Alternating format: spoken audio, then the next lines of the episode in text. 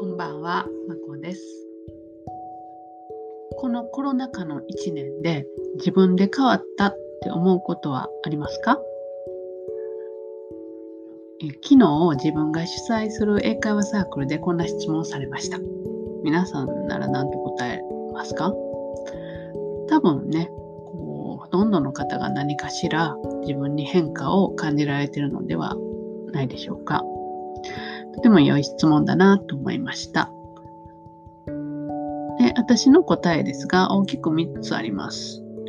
で1つは、えー、外への興味他人への興味が自分への興味に変わったことですね。でこれまではとにかく外に出て新しい人と出会って新しいことをして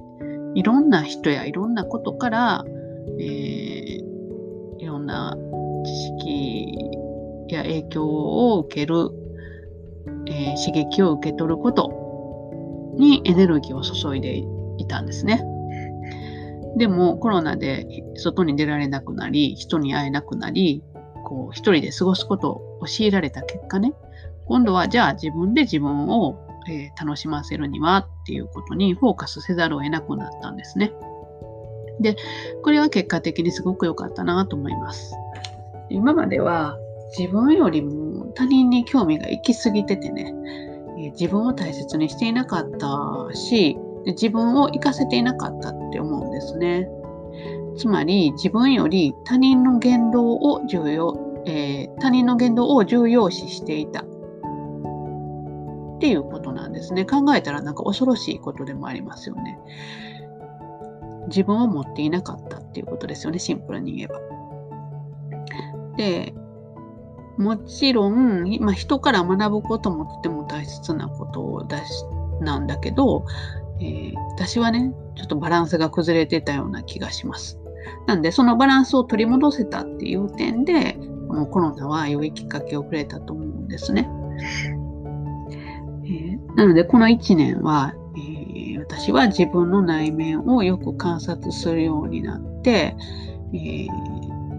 自分の好きなこと、やりたいことはどんどんチャレンジするようになりました。なんで、このスタイフでの音声配信もその一つだし、他にもいろんなことを始めました。英語ブログも本格的にね、えー、やり始めたし、えー、趣味の方でも